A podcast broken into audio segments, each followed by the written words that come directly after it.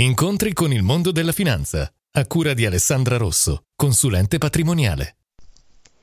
Benvenuti al nostro appuntamento con il mondo della finanza. Quali vantaggi si hanno investendo in obbligazioni? Vi ricordo che investire in obbligazioni significa prestare soldi a qualcuno che ce li restituirà alla scadenza e nel durante ci darà interessi stabiliti a priori. Di conseguenza è un tipo di investimento che soddisfa l'esigenza di quell'investitore che vuole integrare il proprio reddito o la propria pensione, visto che annualmente riceverà sul conto gli interessi.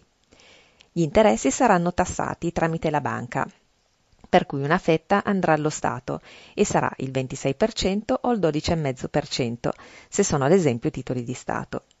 Quel che arriva sul conto è già al netto della tassazione.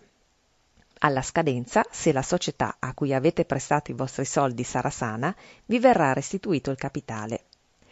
Vi ricordo che se l'investimento è in valuta diversa dall'euro, avrete sia gli interessi accreditati sul conto sia il rimborso del capitale a scadenza che varieranno a seconda del cambio di quel giorno. Se alla scadenza riceverete un capitale più alto rispetto al capitale inizialmente investito, pagherete le imposte sul guadagno se riceverete un importo inferiore rispetto al capitale investito, realizzerete invece una perdita. Il lato positivo, se vogliamo, di questa perdita è che sarà utilizzabile per compensare i futuri guadagni, risparmiando quindi imposte, e avrete tempo di farlo entro i quattro anni successivi.